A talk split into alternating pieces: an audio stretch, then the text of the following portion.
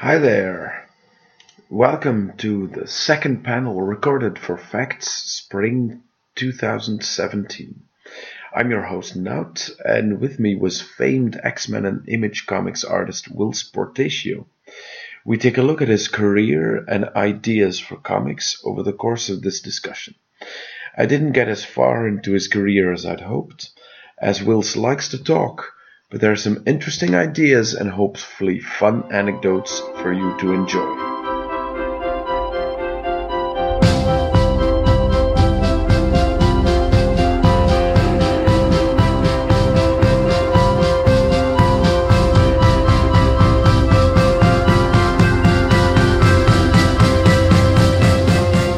With me is Philippine talent Whilce Portacio.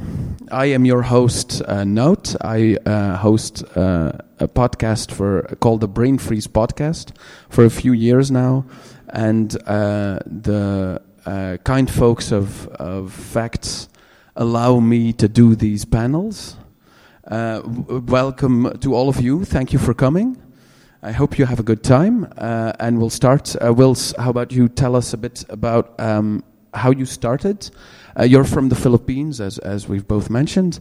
Why did you go into comics? Well, basically, I mean, I graduated. Well, okay, let's go back. Okay. I flunked out of art college. Aha. Le mot juste. But it's but I did it on purpose. Okay, that's the difference. Well, you know, I was in actually a good art college in the Philippines, and I chose to go because there were a couple what we call national artists that were teachers, and during all the rest periods, they would actually paint, and so I could just sit there and watch. But the problem happened ever since I was in the sixth grade. I was very lucky to have art teachers, and art teachers who were very well connected.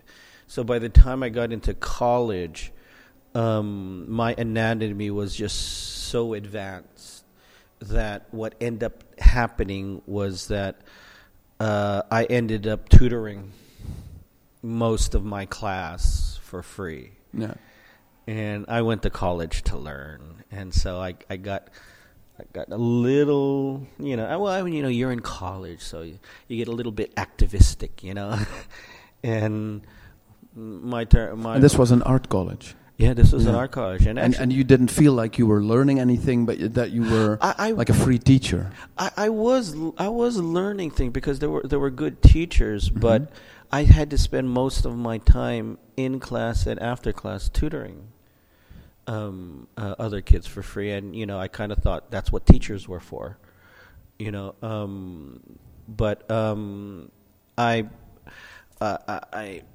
I ended up then just, you know, going to the malls with my girlfriend.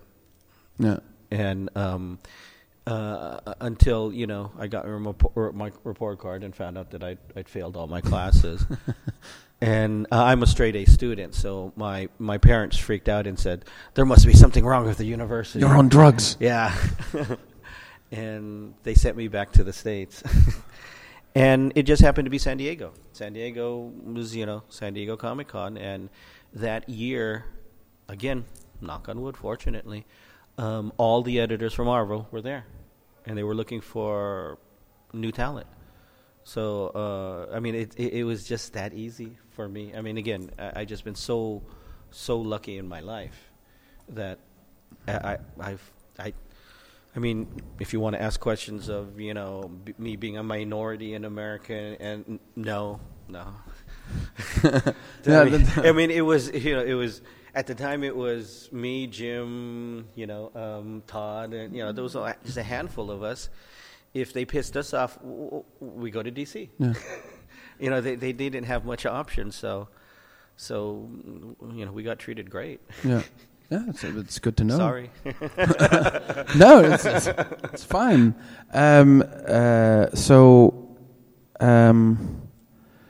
When you started out as an inker.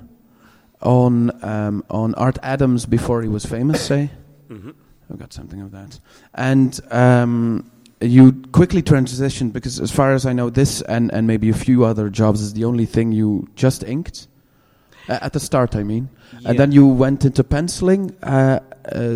Often artists will say, well, it's really hard once you're pigeonholed.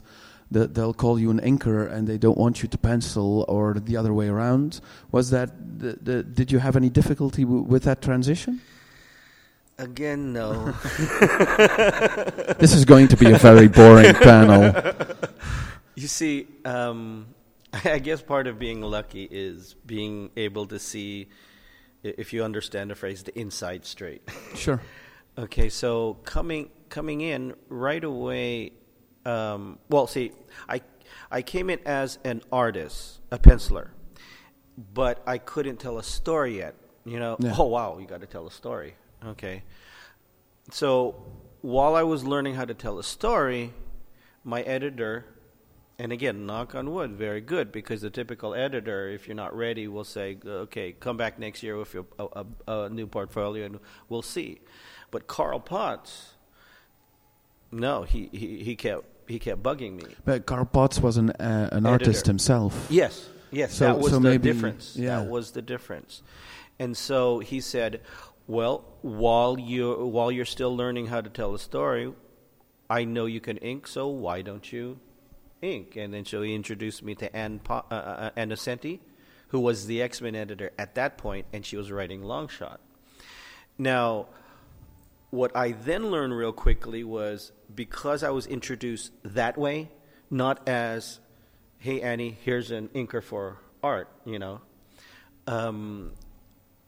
they then tagged me as a finisher. Right, yeah. So I was an inker that knew how to correct penciler's mistakes, basically. Yeah, or if the pencils were more of the layout variety, not right. Really finished. Yeah, you could do that. I could do that. Yeah. So that meant editors would send me, let's say, not like a certain artist and say, here, fix this. Or their artist would be late and they say, yeah. Okay, here, fix this. So when I was able to tell a story, then there was no real transition. It was, okay, give me the penciling job, but there's asterisks that I can do all these other jobs. Now, to make a quick segue, the last time that happened, and you don't really want those asterisks. You want those asterisks because you get jobs, yeah. Okay, and you get paid. But you don't really want those asterisks because then something like this happens. The last issue of Star Wars. That was a job where the editor wanted it fixed. And it was the last issue. Mm. And I love Star Wars, so I jumped at doing that. So I fixed all of the faces. Fish face, Chewie, everybody. I fixed everything, made it... apparently, you know, a lot of people liked the last edition. And guess what? The penciler, Cynthia Martin, on that book, we became friends. And then I get this FedEx package a couple weeks later in the mail, and it has this letter with all these blank pages, and it says, this is the 3D annual special edition for do you remember? There was Teenage Mutant Ninja Turtles, and there was another one. Hamsters. Yeah, yeah. And they lived in a Winnebago. And stuff. Nuclear or radioactive something hamsters or bears or something. Yeah. So which was a parody of a parody. Right. Inception. Right, and at that point, it rated a special edition annual 3D version. Yeah. And so I get it, and Cynthia goes, okay, this book is assigned to me, and they're paying a really good rate. I'll give you the whole rate because I'm leaving tomorrow to join the Red Cross in Africa. And here are the pages.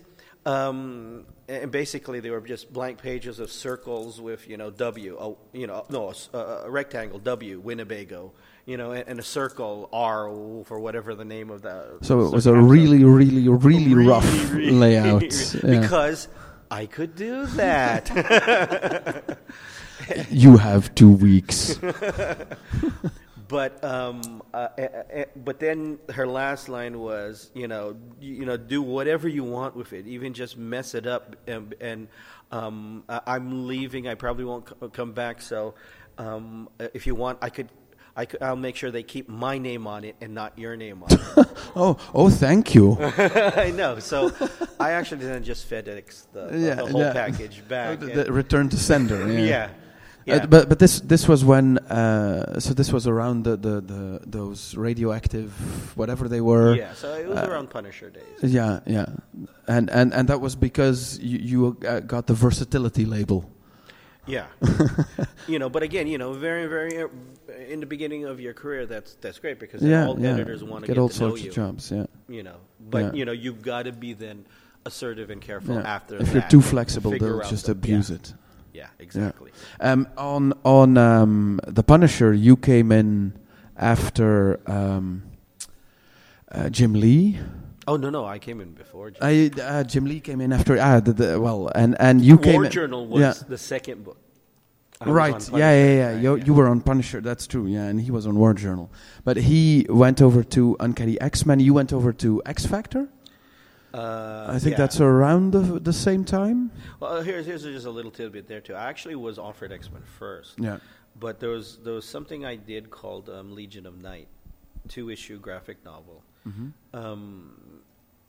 I actually did that before I went to the X office. Can you speak a little more to the mic? I just for recording's sake.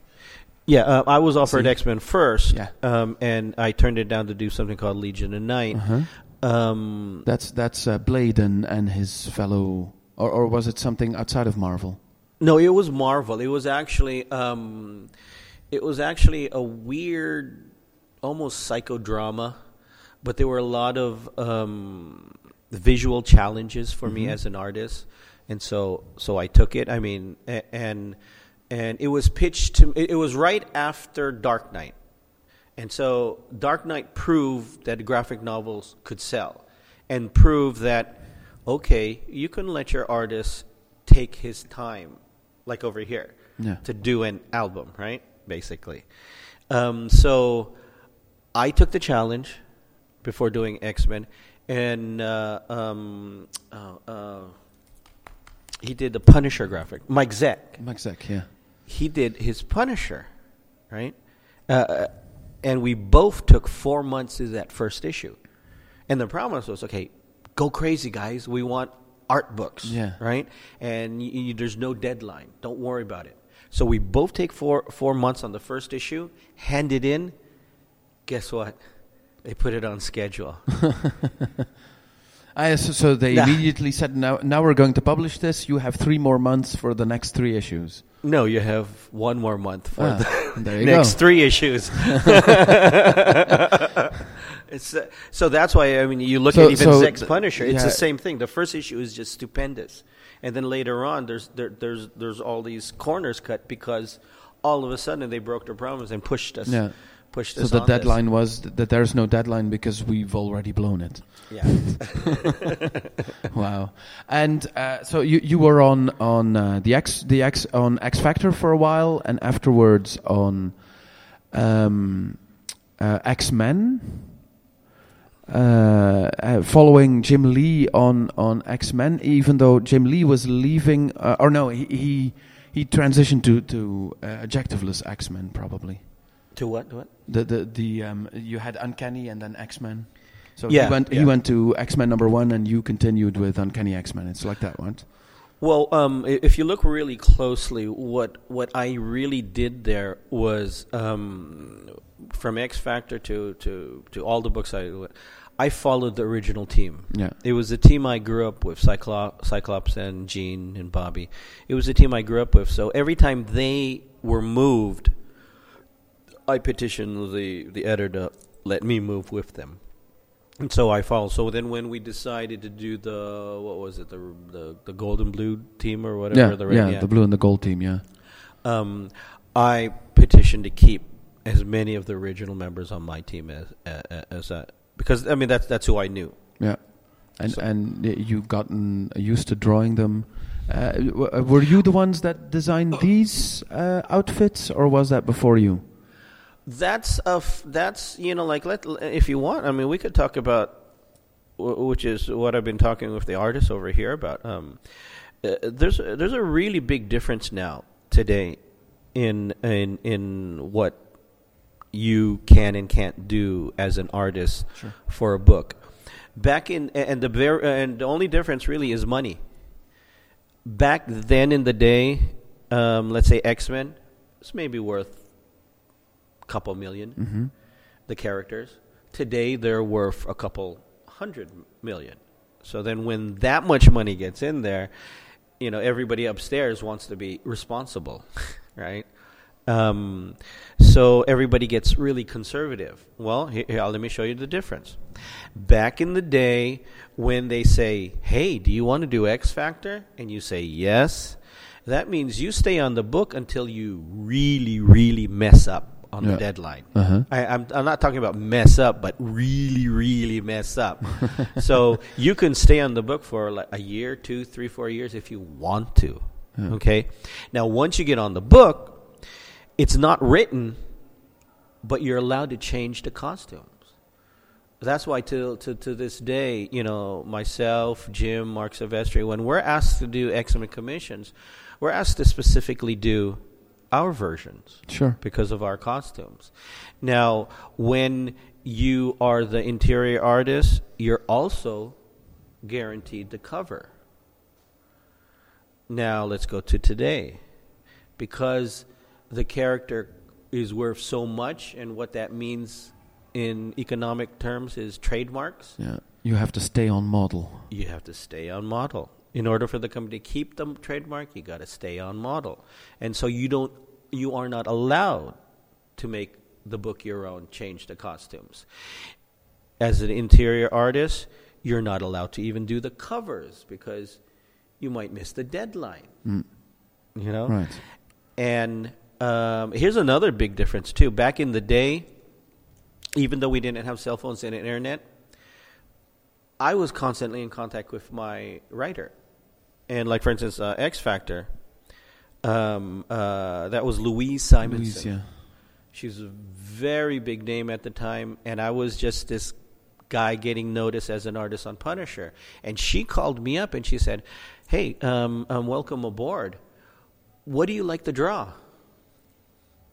You know, that's like, wow. You know, and so I just blurted out, I like Japanese girls. And she goes, draw commercially, Whilce. So then she goes, well, Bobby doesn't have a girlfriend. Well, I think that might work. And he goes, so what else do you like, Whilce? And I go, ninjas?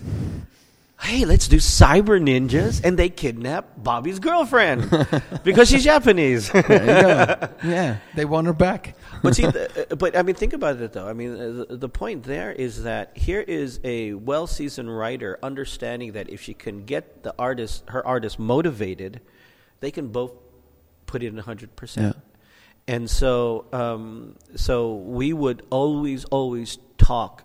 And so we would always get to know each other, so we'd always have ideas for what we're going to do later on. And every time I see Walter and Louise, I'm always apologizing because twice I did it twice. I'm sorry, Walter. I did it twice. I would call her, she would call me after dinner. And we'd start talking. And then I'd hear this grumpy voice go, Wheezy, where's my breakfast? You know, but again, you know, we didn't have internet. We didn't have little chat things, you know. And you can talk, as you've said. But see, that was the world where everybody was really close. Now, here's the last big difference. And again, the difference is because of the money.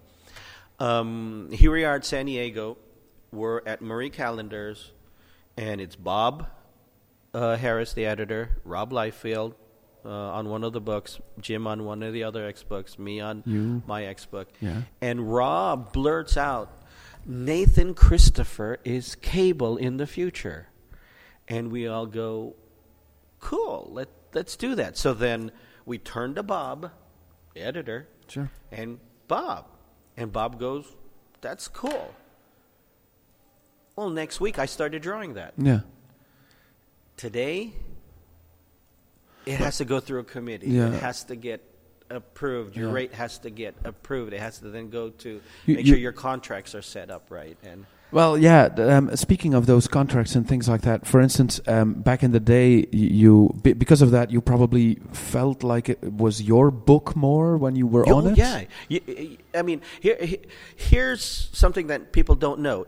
Because of that, it led to the fact that most of our ideas, Jim and I, agreed with the ideas that Bob Harras had for the book itself. And when that happened, and that was like the last year, Bob would say like to me and say, okay, Whilce, on your book, I want you guys to send the team out and look for Peter's brother, Michael. Oh, Peter has a brother? Oh, but okay, I'll do that. And then the next issue, Bob says, do whatever you want. Wow. I mean, that's free. Yeah. And the two young punks, you know, the two young Asian kids, you know. Here's my story, do it, and then whatever you want to do next. And no one has had that freedom since then. No, you know, and today's there's no way that can happen. Yeah. Still, I mean, let me like. Well, especially not on something like the X-Men is maybe sidelined a little bit because of the whole movie thing, but on something like Avengers. Well, they're trying it now, but maybe it just doesn't have that lasting feeling, right? It feels like that they're going to reboot it by the time the next movie comes out. Well, again, it's all because of the trademark. I mean, let's take a certain hero, okay. It's what's called points now. Okay, one point is a curlicue. Another point is red and blue. Another point is an S. Okay, we all know who that is, right? Now, those Batman. Are the pertinent points, and whoever owns those separate points, that's where the money is, right? Okay, now, think about it. It has nothing to do with male or female. I mean, you know, so that's why you see all these characters turning into female, because you can change them in the female and keep the points. Yeah, you know, but you can't. Well, we all would rather have them create new characters, right? But see, that means. I mean, think about this. It's weird. I think especially you would like them to, or would like to. I don't know if the audience actually wants it. Well, what do you guys think? Who wants new characters instead of a female Captain America? See there.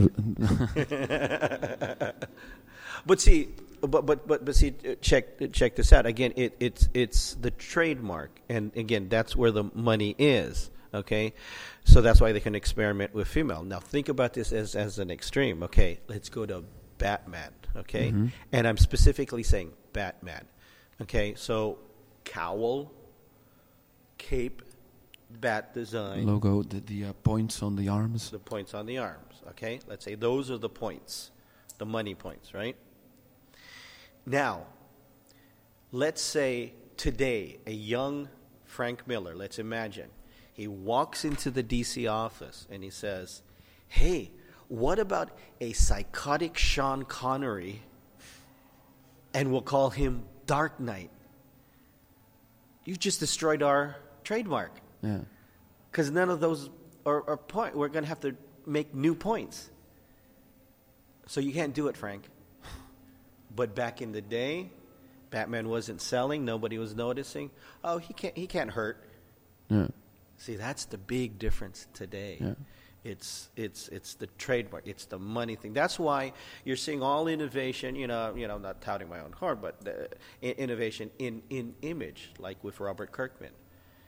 Because image has the leeway to do that. You know, Walking Dead could rise up and it doesn't infringe on saga.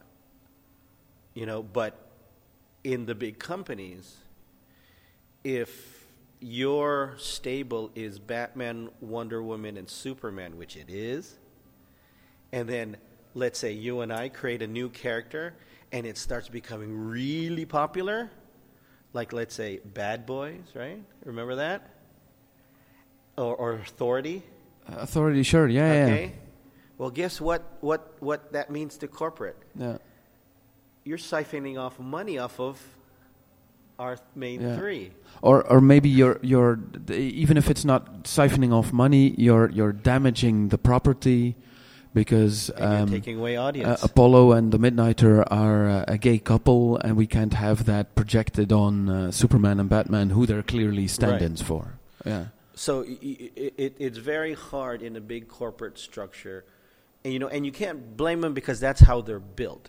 Sure. They're not built to be the creative hub of new characters, But that's just the way it is. That's why you're getting all the innovation from outside. That's why the one things I always rant about is why are our comics only done once? How many decades ago did Dark Knight come out? And it was out there on the stands in the stores for 1-2 weeks. Mm. Now, throughout that time from then to now, you have kids coming in the comic book stores, new kids, and the store owners know that these kids probably like Dark Knight,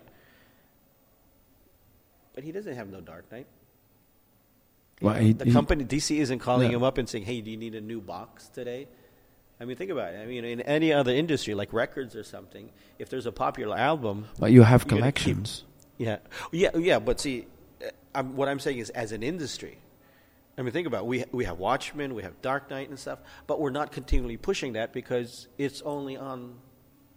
our system is it only gets out there once. All right. Yeah. So that's why you then have Kirkman... reissuing his comics every 8 months or a year, because he understands the reality of the audience out there. Every property that becomes successful is not because it's Shakespeare or some ultimate creative genius thing. It's because it found its audience. Sure. Seriously, all of you guys. If Robert Kirkman came into you and pitched Walking Dead. So what's Walking Dead? Oh, it's a zombie thing. Wouldn't you say, okay. We've had 30 years of zombies. Even Image needed the fake pitch of zombies with aliens, right? Yeah, but see, what that proved, again, though, the same case as Walking Dead is if you can prove to Stevenson right now, it's Stevenson now, Eric, if you can prove to the publisher that, hey, there might be an audience for this. Maybe I have another angle. Then okay, we'll try it. Yeah. We'll try it. But you couldn't have tried that in DC or Marvel. No. Especially not now. Yeah, and especially if you remember, Walking Dead only sold 10,000 copies for 4 years. So that's considered failure. But if it was if for some reason it was with Marvel and DC at that point, then it would have disappeared. And it wouldn't have gotten to that fifth year where Frank Darabont was shown Walking Dead, and it became AMC. Yeah. So all the innovations are going to happen there, and it has to happen. I have 30 years of experience, and it has to happen. I don't want to depress you too much, but Avengers 2, the movie comes out that weekend. It makes 150 to 200 million. And that Wednesday before, at the comic book stores, the Avengers comic book comes out, 60,000. Same audience. Hmm. The only real difference is all the kids out there, all the 14-year-old kids, they know when the game's coming out. They know when the movie's coming out. Sure. They know when the toys are coming out. They don't even know comics exist. They don't know where a comic book store is. I just had my you always get these fans because you know, they come in and go, oh, wow, I thought this was still done by computers. You know, my point there, again, is there is no advertising for comics. No. You know, it's up to you devotees right here, you know.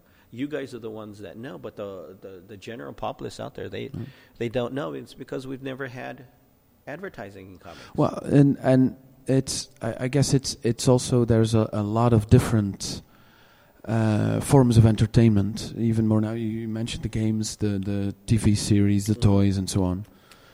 And we have to adjust. And the movies are perceived probably as more of a finished story. The comics in general, because they're only 20 to 22 pages, you don't get the full.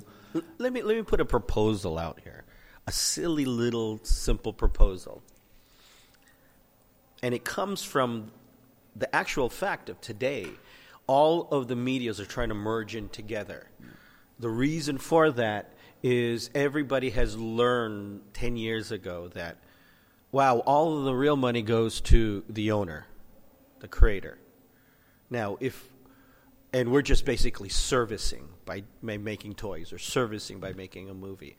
Now, if I, as the producer of a movie, actually own the IP, the creative thing, then I get all that money. So everybody's getting together. So let me propose this simple little silly scenario. There's a studio that has producers, has film producers, game producers, everything, artists, everything. It can do the whole thing. Make a movie, make the game, create the IP, maintain the IP, publish it, everything. And so the studio owns it. Now, your successful movie comes out, like, let's say, Guardians of the Galaxy. Okay, that comes out every, 4 years? Now, let me propose something silly.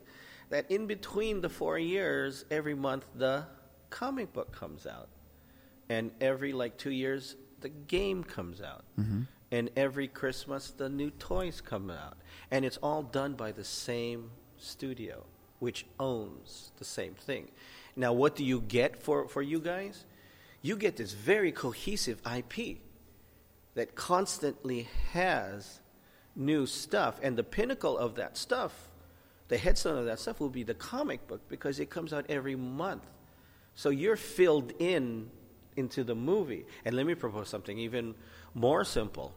What if all those 12 issues, or all those issues leading up to the release of the movie, and it coincides, everything is planned, it has all these Easter eggs and everything that lead up to what happens in the actual movie, so that they become part of the whole. Remember, we're separated. I mean, remember Smallville? Right? Okay, I talked to Jeff Loeb. He said that they weren't sure that it would sell. Remember, there was no comic thing yet on TV. But it did sell. Everybody liked it. But unfortunately, most of the people that liked it were not comic fans. They were a new audience. And so when it comes to the point in the story, in the TV series, where Clark Kent goes to where? Metropolis. He can't, because it's called what? Smallville. And it needs to be in Smallville. It needs, because that's where the trademark is. So that's why we got all those superheroes born in Smallville. And so what you did was you had now two audiences in love with one character, but knowing two different realities. So I'm proposing, which I guess in some multiverses is... Well, common sense, have one universe where the TV but and the comics isn't this something that they tried but are showing with Marvel and Disney, that it doesn't really work out that way, where Disney might get to it. The real reason is a technical reason. I thought it was more like a creative, where not everyone is able to share that same vision or has their own... No, again, what you're talking about is reality, but that's also based on the same technical problem. Sure, okay. Okay. Why, after how many Spider-Man movies, you guys know the answer, after so many Spider-Man movies, Why are we saying welcome back, Spider-Man? Why? I know the answer. Because this time it's the real Spider-Man. Because... In the right universe. Because the contract for the last few years has been with another company. Yeah. Right? That's why you don't have a full X-Men. Or like Logan, you don't have the Incredible Hulk there. Because that contract is somewhere else. Yeah. So it's always been a mess. I mean, like, here's a rumor, and it's a neat rumor. I don't want to verify it because I don't want to verify that it's not true. But this is supposedly, Chris Claremont, this is supposedly how the whole movie thing started, right? Well, you know, on the DC side, you already had Keaton's Batman. But the Marvel start of it was Chris was getting tired of everybody optioning the X-Men but never actually taking the option anywhere, right? So he started spreading a rumor, which is actually was a real fact, that Cameron wanted to do a book. As in James Cameron. Yeah, James Cameron, but he was alluding that he wanted to do the X-Men, but in reality, Cameron has always wanted to do Spider-Man. Okay, but Marvel wants a book or a movie? The movie, yeah, but yeah. You said a book. Oh, sorry. Yeah. Don't worry. So right before Avatar, they were starting to talk. Now the problem was Marvel wanted him to do X-Men and he wanted to do Spider-Man. Right. And so they were trying to work out a deal where, can you do X-Men and then we'll let you do Spider-Man and let you do whatever you want. Well, again, it didn't work because all the contracts were all over the place. Yeah. If you guys remember, the announcing of doing the X-Men movie was like years before production even started because they had to wait until the other contracts lapsed. Right. So that Marvel could pull them all back just enough to be able to do the first X-Men movie. You know? So... that is why. And so now there's still some places all over, but Disney is let's say, much, much more aggressive, stronger company, and it now knows the problem. Mm-hmm. We got to get all those contracts back in so that we can have full control. Now, Disney is a company that has all the likes its control. Yeah, it likes its control. So if they can get all the contracts in there, then you might be able to see a chance of that. But and that will be the future where we'll have these cohesive things, and then you'll have like conventions like this in San Diego and New York and C2E2 vying for, you know, okay, you know, we're going to launch X-Men 10. Yeah. And it's going to be this big rollout of Firestorm or whatever. And then, okay, which comic book convention is close to the premiere date? And let's run an actual straight campaign utilizing everything. The books, the conventions, the stores, everything. That is hopefully going to be a closer future than, you know, a further future. But that's where everything... everybody is trying to make that happen. But it's just a technical reason why it's currently not happening. So we're going to see better, cooler days, you know? I mean, everybody was really charged seeing Guardians of the Galaxy, but then that lull, right? Until just, last week? Yeah, maybe a little sooner. Yeah, but to be able to progress through from watching that movie and going straight through. Maybe on the other hand, isn't it interesting? Or I mean, from a financial standpoint, that's all very good. But isn't it interesting as well to not have in your scenario maybe a glut of all of that, where you know that there's 3-4 years between two Guardians of the Galaxy movies, but maybe that makes the anticipation for that second movie bigger than if you're not inundated, but if there's a lot of content at that in your scenario, apparently also is slightly forced upon you because it's important towards the coming story. Something they have sort of done with the movies, but you know that there's some time in between, right? Yeah. So if all the comics and all the games and all the other outlets are geared toward the next big one, won't that create maybe an oversaturation? In my opinion, not in today's audience. Mm. I mean, just look at Star Wars. You can't even mention anything that's possibly real news without having the internet blow up.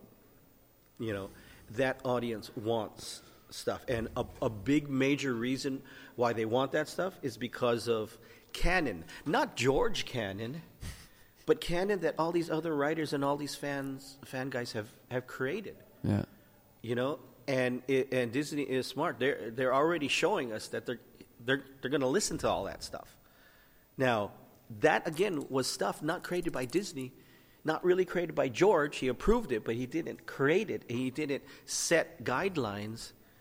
It was this is the future for properties. The creators set up a property, and then the audience takes it because the audience wants to. The audience wants to own the property. Look at Game of Thrones, you know. We all love Game of Thrones because it's a harsh, violent world, but try to kill one of our characters, we're going to become harsh and violent. But do you think that something like Game of Thrones, for instance, would be better off having the time in between seasons buffered by something? Yes. I mean, like, I love Game of Thrones. I'm a creative, but... I mean, I'll tell you for real. I mean, like just a couple weeks ago, I re-binged watched some stuff. Mm-hmm. I hadn't seen the last few seasons. Sure. And I'd only seen up until the death of John, right? Right, yeah. Okay. Now, I knew in between that he was already revived and, you know, they were doing some other stuff. So I wanted to get myself up to date and go, okay? So I'm there going through the thing, and I'm going, oh, season 6. So I must have left off at season 3. No, I've seen that. Uh-huh. Go to season 4. No, I've seen that. Season 5. No, I've seen that. Yeah, but maybe you didn't. But you were just spoiled. I thought it was 3 years ago, but it was last season. Yeah. You know, and so my point there is, even as a creative, you know, that, I mean, it's 8 seasons. I mean, it's eight, right? Eight episodes. Yeah. And then there's just this huge lull where we kind of get into this, oh, well, it's not over, but you get that feeling. And then right before it starts up again, oh, okay, we got to watch again. No. You know, but then almost everywhere, right? Right? Okay. Let's re-binge the last few seasons just to make sure we get all the details as they come in new, sure. Right? Yeah. And that's his problem with Game of Thrones, you know. And there's no way out of that because the quality of the thing is part of the magic. Yeah, you know, and none of us would want. But is that really a problem? Huh? Is that really a problem that you have to wait? For me, it's really a problem because. If I create something and fans like it, and especially in today's market, the way fans are today, they want to be absorbed by all of it. If you got to keep reminding yourself by watching it again and again, you know, I mean, you know, like I remember the original Star Trek. I remember. The original Star Wars, and I memorized just almost all the lines. You know, I had a cassette tape just for the car so I could, You know, I didn't need the visuals. I'm an artist. I could just get, you know, and that's how we absorb a lot of our favorite stuff. Yeah, but that is still the same movie you were watching. You weren't. Yeah, but I'm intimate with that movie. Yeah, like, yeah. Like I'm a filmy, so like Lawrence of Arabia is on my list with Gone with the Wind. So, but Lawrence of Arabia, I know all the stuff there. I know all the points there. I don't have to watch it again to remind myself, okay, so how did it end? Or why is Omar Sharif important here? Or, oh, right, that's right, this is Omar Sharif's first movie. And, oh, yeah, he won the Oscar. And, oh, yeah, he had this great intro where he was coming down through the desert. You know, all those little things, that's part of devouring and consuming some creative thing that you like. My fear in, and again, it's just my opinion, but my fear in like the walk in the Game of Thrones things is that we're going to remember our favorite character up until they die, and we're going to forget the other characters. We're going to forget the other things. So then when we're trying to explain it to our kids and get them interested in it, we're not going to have much of a pitch because we'll only know the big the big generality. Yeah. I mean, it's not going to work for our kids. If, hey, this is my favorite show when I was a kid. I loved this. So what was about that? Oh, it was about, you know, medieval fighting and stuff. And here, let's watch the last few episodes. Yeah. You know, Dad, this is your favorite, right? You know, it's not gonna. I don't think it's gonna work. And then it's gonna get to this point where it's gonna be different things to different people depending on what they remember. You know, of it, and you're not going to win over the next generation by pitching it. Oh, it's this great thing where we have great characters and they die. I guess not. Yeah. Yeah. How are we for time? Yeah, it's okay. Time. Yeah, it's fine. I still had some other, you know, you can talk. Thanks a lot. Well, maybe someone from the audience still has a question for Whilce. Nope. Yes, I was wondering what kind of innovation you would like to see in the comic industry, not the industry itself, but comic-wise and story-wise. I'm going to get flailed for this, but I believe in digital. There are two reasons. One is creative, one is practical. And you always have to be practical because it's a business. You want it to last. Most people get everything delivered digitally. Now, if we go along... I mean, okay, think about it this way. I do a comic book. I draw it.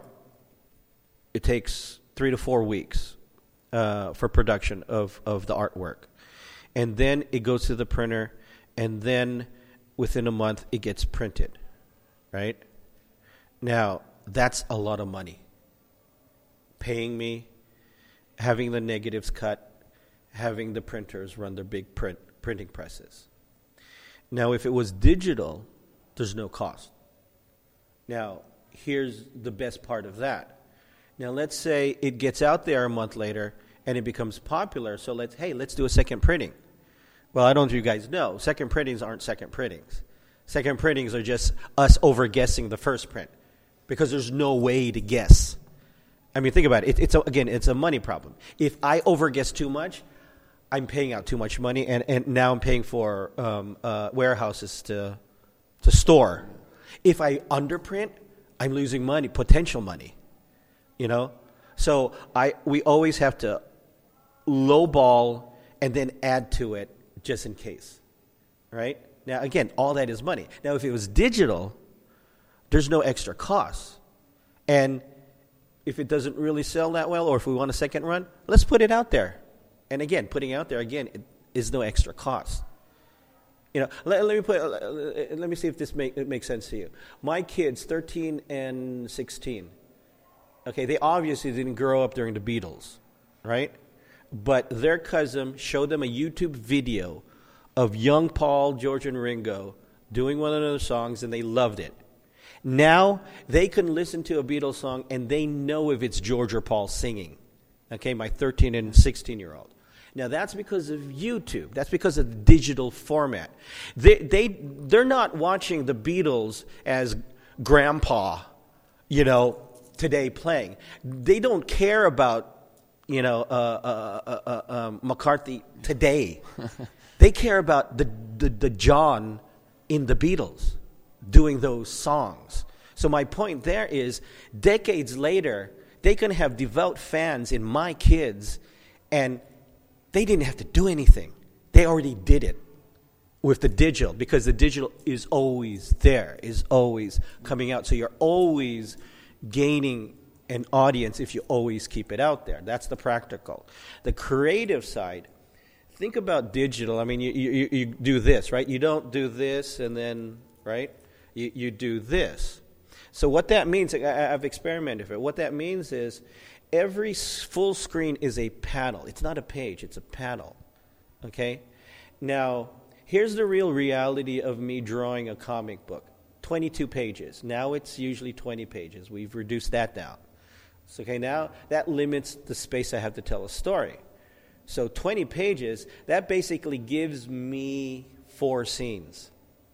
If I have 6 scenes, that means I have very short scenes, right? So we average to about 4.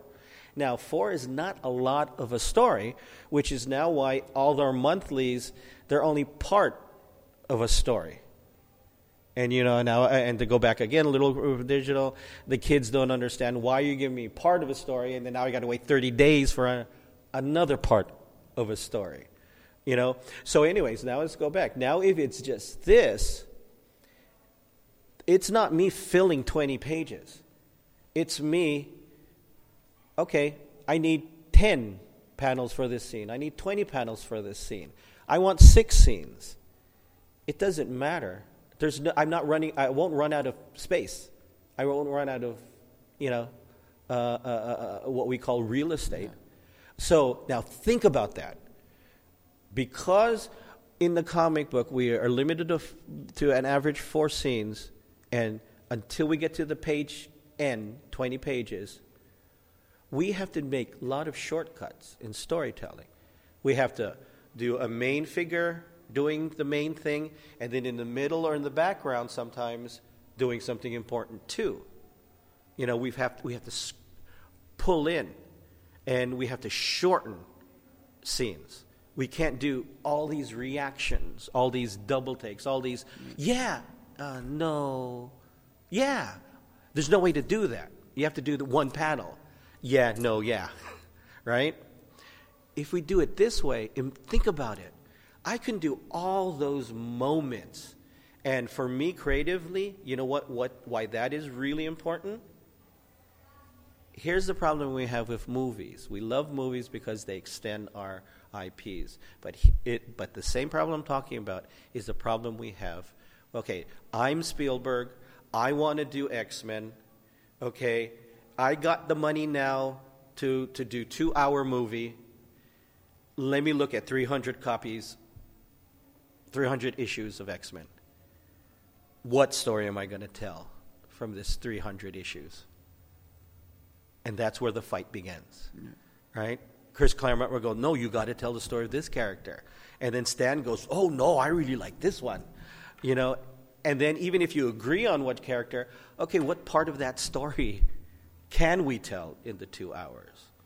So if I do this and I do all the moments, all we're now arguing are, oh, well, he's not going to react double, or he's not going. We're having little battles as opposed to big battles. Mm-hmm. Another thing that's happening is writers now are understanding that problem and don't want to have that fight, because we will lose those fights because we don't know how to do movies, and the money is going to the movie, not to the creator, not to us. So we're going to lose that fight. So now what you're seeing is all writers, most of us are agreeing 4 issues. Your first 4 issues is the movie. And if you do your 4 issues right, and it is the movie point by point, and especially if you go digital where you can do every single step, guess what? There's tiny fights then, right? Because it's all laid out there, and it's a complete story now. They can't then say, oh, well, yeah, you know, Colossus would be great there, but, you know, I don't see how we could introduce his story and still go on with Logan, and Logan is, you know, the bread and butter. No, this is how we do it. See, it's on page, it's on, you know, chapter 4 and 5. Yeah. You know, well, chapter 1 and 2, you know. We're now trying to lay it out there. So that's what I'm seeing for the future, where we now become more and more in terms of telling the story like a movie, which is moment by moment instead of big moments by big moments. And I think if all that works out, the comics industry will become even stronger, because they then won't be able to say, well, you don't really understand how films work. Because we'll say, well, look at these 4 issues and tell me that again. You know, and then you'll get to see all these creatives being able to do these just fantastic stories that even I can't think about. I mean, like, I always tell everybody, if I was the editor, I think, for Cartoon Network and or Nickelodeon or whatever, and the Adventure Time guys came in and pitched Adventure Time, I wouldn't have understood it, but I would have been wrong. You know, you show that to the kids and they just gobble that up. But see, my point there is, I would have been wrong, but if the company is open to it and in the media is open to it, there might have been somebody else in the company or somebody else in that room would have gotten it and allowed that to happen. Because letting a media go, giving a media that kind of a leeway allows all these great news stories come in, where it's not like what we were talking about earlier, whether keeping the trademark, safeguarding trademark or anything, or continuity, or whether it clashes with this character or not. It's just, oh, what's new? What's cool? Okay. What are the audience reacting to? There. Yeah. Yeah. See, I told you I always run out the camera. Yeah, you're good at this. So thanks again. I'll see you around. Thanks, Whilce. Thank you. Thanks, man. Cool.